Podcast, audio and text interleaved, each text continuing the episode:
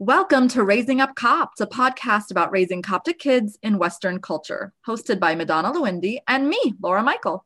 Hello, everyone. And the question for this week is a loaded one, but it is what are the perceived expectations of fathers versus mothers in church and in society? And then how do you make it work in your own home? So, Laura, I really I want to start with you. What was your expectation growing up? For home and church? Well, as one listener uh, put it, the expectation is mother does all the work and tends to the father's needs. And that was sort of the expectation I got from Egyptian culture and from, uh, you know, the, the way that church was sort of operated is that the women are in the kitchen cooking all the food and bringing the place to the husbands. The man is on the couch at home and he's being brought whatever he desires and all of his needs are cared for and all of his children's needs are cared for it wasn't like that in our childhood home, though. Mom did a lot. She did the cooking and the cleaning, but she also honored the things that dad did. And he took really the reins on the spiritual, religious teaching. He did the grocery shopping. He would help cook occasionally and he would do the dishes. Mom also was helping us with clothes shopping and things like that. And in church, we were with mom completely. We were four girls, all at mom's side on the women's side. And this actually freed dad to be ordained a deacon here in the US and begin to serve as a chanter and then a reader. And I saw him evolve a lot too uh, as we spent time in American culture and as he grew older, becoming more and more involved in, in the house and in helping mom with things. So I went into my marriage with this expectation that partnership was possible. It was didn't have to be exactly the way society had placed these expectations or that Egyptian culture had placed expectations. That's really cool. And I think I really resonate with the whole evolution of dad thing because that's kind of how it was in my home too. I definitely got the idea when I was very young that kind of dad just um, gets everything kind of handed to him and provided for him. But I have to, you know, add a caveat and a disclaimer to that because, you know, we moved to America and my dad was really trying to find a way to provide for us. So naturally he was out all day working all day really trying to make his way in this world in america. And my mom was at home. And so naturally she took on the role of being our caretakers and taking care of our school and and cooking and cleaning. And and you know dad got to come home to a dinner. Um, and that's just what worked for them. And as far as church goes you know it kind of was the same thing you know mom was with us and she would you know um, take care of us when we needed bathroom breaks or we needed a snack or she kind of like made sure that we were paying attention in church. And my dad he kind of instilled the rules of church. So he would you know tell us like hey you need to be tithing and you need to fast and um, you know god said this is the commandment. And my mom also had a role in that but hers was more relational. She would tell us like these are how the saints lived, and here's how we show God we love Him. So they definitely both had um, a really clear role to me. But I will say that it changed once I got married about what the expectation and what actually happened. Um, so Laura, tell me a little bit about how it was in your marriage. How did it work out? Yeah, so I I know that I went into the marriage again wanting a partnership, and Abuna is again incredible. And his mother really put them all all three of her kids to work. And so abuna was very um, able and willing to help out around the house and to help with the kids. He spends a lot of time with our kids and he makes them really a priority in his life. And he plays with them and he um, teaches them and just spends a lot of time taking care of them. So i never feel like it's all on me. Um, i do the cooking because we uh, we tried that a couple of times, and Abuna scares me. He's he's always too fast, and he nicks himself with the knife, and the sight of blood freaks me out. So I just kicked him out of the kitchen. But other than that, he's very very helpful overall. Even with all of his duties and all of the things he has to do, I do feel like uh, we are equal partners, and sometimes I feel actually quite spoiled. Um, what about you, Madonna?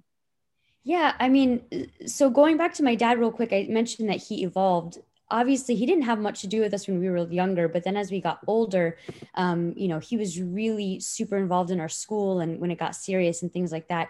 So i kind of went into my marriage expecting that when my kids were young i would be all hands on deck and, and danny would kind of be out of the house and doing his own thing. And then later on he would kind of enter the picture but that was not the case and i was pleasantly surprised about that you know right from the get-go i'll be honest like my husband was the first one to change my kids diapers both of them after they were born and i did not see that coming whatsoever. Um, and so right away i was you know really surprised and happy to see how much of an equal partner danny is in our marriage and he really doesn't wait to be asked to do anything. He sees a need and he fills it and he has no problem with being the one to cook. Um, and he is definitely the better cook than I am. Where we differ, I think, is for example, I'm much more of like the playful person. He's more of like the the rule and responsibility kind of person. So he really enforces the, you know, you need to clean up after yourself when you're done. Um, and I'm more of a like, let's go out and do something fun together. So we definitely have our um, really separate roles but we complement each other really well. And I I feel spoiled too. I don't feel like I'm ever in need or want, or if I need a break, I'm I'm afraid to ask or feel guilty to ask. Um, so I yeah. do appreciate that. And I know we had a lot of uh, listeners kind of respond um, in different ways about that. Laura, what did your listeners say about it? Yeah, I got this wonderful note uh, from one of our listeners. The women in our rather small church are intrigued at my husband and I and how we handle our son. We tag team everything, putting his shoes on, giving him communion. We've always wanted our son to see and know that mom and dad are equal. We both cook, we both clean, we both work, we take turns.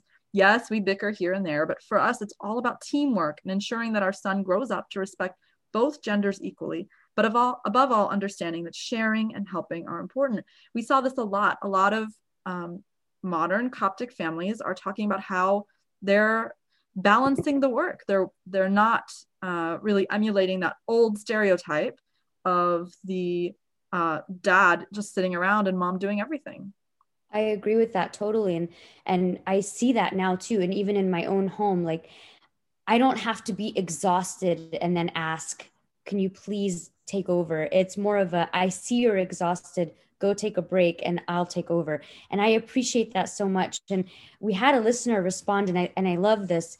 It wasn't so much that they responded in terms of his and her roles, but they responded in terms of strengths and weaknesses of the mom and the dad. Um, so she was saying that like for her, she relates to God more through the dogma and through the church rites, whereas her husband is the doer and he relates more relationally and put it teaches the kids to put their um, words into actions and so that's how they do things in their home and i appreciated that I also had um, another listener tell about how the expectation for her, and this is kind of, I think, where we all kind of grew up with that Egyptian culture. Um, moms are expected to take care of everything all the time, especially concerning the kids. And then dads sometimes can babysit their own children if mom has to go somewhere. But then mom needs to be like forever grateful and indebted to her husband and his willingness to do something without her. Um, and because of that societal like standard that was kind of ingrained in us, it had it came with so much mom guilt when you did have to leave the kids with with dad for a little bit. Um, but again, these are the perceived expectations. I definitely see a change now in our families and in our churches with the men and the women growing up and getting married. It's just so different than how it used to be. Yeah, I remember when I was a teenager, uh, a lot of new immigrants came to our church from Upper Egypt. And I remember that one time, dad brought his infant son. He, he did this a lot, but I'm relating this moment that I realized. So he brought his infant son with him to church, and it was just him and his son because his wife was at work full time that day. And so he went and took the initiative to take his child to church all on his own, even though he was little and needed a bottle and needed changing and needed. And I remember uh, as a teenager just being both shocked and exhilarated at this devotion of a father, both to his child and to the faith to bring his son. And now, you know, once you see something, you start noticing it happens a lot. You know, people are breaking this stereotype of this sort of um, old fashioned uh, mentality of dad does nothing, right? And I think that really says something that that was such a shocker to you when you saw the dad with his infant son, because we know if we saw a mom, we wouldn't, with an infant child, we wouldn't think anything of it. Um, but I think that really signifies the shift, Laura, that like, you know, it used to be something that was shocking and now it's become more um, of an equal partnership and more normal for us to see. And I will say that um, my sister in law is an American convert into the Coptic Orthodox Church. And um, our church that we attend back home, she is, it's more of a, a traditional, very traditional. Men sit on one side, women sit on the other. And it was a concern for her, I'll be honest. She walked in and she saw all the kids with all the moms, and the mom side was always the chaos side. Like there was just a lot of movement, a lot going on. Mom is needing to leave and do all this stuff. But the dads, they were always very quiet and peaceful and prayerful. And so she asked rather bluntly, Is this normal? Like the mom kind of does everything and dad doesn't? And I had to tell her, like, there is a shift. Maybe it used to be like that, but like, look at, you know, in my family, my husband is not like that. He stands with me, he helps equally, especially in the church. And I see that a lot more now when we see with a lot of the churches that have now incorporated the family style seating, you know, which I know for some people is still not acceptable, but in the ones that do that, we do see a lot more of participation from both sides of the family in that. What do you think? Yeah, our church still has the men on one side and the women on the other, but we are still seeing, you know, parents with young children will sit in the back caring for their two year old. They'll take turns taking the child out. Um, they are really trying to find balances and ways to be helpful to each other. And I think that's so encouraging. I did get um, a message from a single mom saying that when, you know, when her life status changed, that she's now in this culture where fathers are supposed to be the leaders um, spiritually maybe and now that's her responsibility. And so both tasks have fallen on her now. And i think we will need to explore that topic further the idea of one parent having to take over all of the responsibilities and, and what a strain that really is. Yeah i can't imagine. And, and this topic you know speaking directly to our listeners you know laura and i when we were talking about the outline of this episode really this could go so many ways. We could talk about the idea of submission in the church of you know wives submit to your husbands and and we could talk about the single parents that have to figure out figure it out all by themselves in a society like she was saying where that's kind of not how we see things. We don't talk about it in terms of one parent having to do it all. Um, and definitely these will all be explored further. But in the meantime laura you came up with a really great verse um, that kind of ties us all together. Can you share that with us yeah, so our reading for today is from Ecclesiastes chapter 4, verses 9 to 12. Two are better than one because they have a good reward for their labor. For if they fall, one will lift up his companion. But woe to him who is alone when he falls, for he has no one to help him up. Again, if two lie down together, they will keep warm, but how can one be warm alone? Though one may be overpowered by another, two can withstand him, and a threefold, threefold cord is not quickly broken. And when I read this verse, Madonna, I always think of this one night where I was taking care of our daughter who was a little bit colicky. And I was trying to give Abuna a good night's sleep, leaving him asleep. I moved to the living room to take care of screaming baby by myself. And I remember thinking that if I didn't know that there was someone in the next room that I could rely on, that I could pass the baby off to if I really started to lose it, that it would be a very bad situation, that I could sort of empathize for the first time with those mothers, you know, that we see in 1920s movies leaving babies on doorsteps that, you know, I used to always think what a horrific thing choice to make and like why would you ever give up your child? But when it's you're in the dark in the middle of the night and the baby won't stop screaming and you've done everything, if you have no one to help lift you up, I can't imagine that sort of pain and agony and just um, confusion and, and the cracking that can cause. So Mm-hmm. God created us to be together, to, to raise our children together, to care for our children together, because He knows no one can sustain, you know, full capacity power the whole time. You know, for example, my mother gets these terrible migraines. And if dad wasn't willing to step in and help when she's in bed with a migraine, how can the household run? And so, this idea that we are, we must be partners in raising our kids and in running the household. I really appreciate that story that you shared, Laura, about you know you, when your daughter was a was a baby, because I could pretty much share exactly that same story and that same revelation, and just being so thankful that God created us. Um, I know right now, like there's this this real push to make everybody exactly the same, the men and the women exactly the same, and I can appreciate parts of that.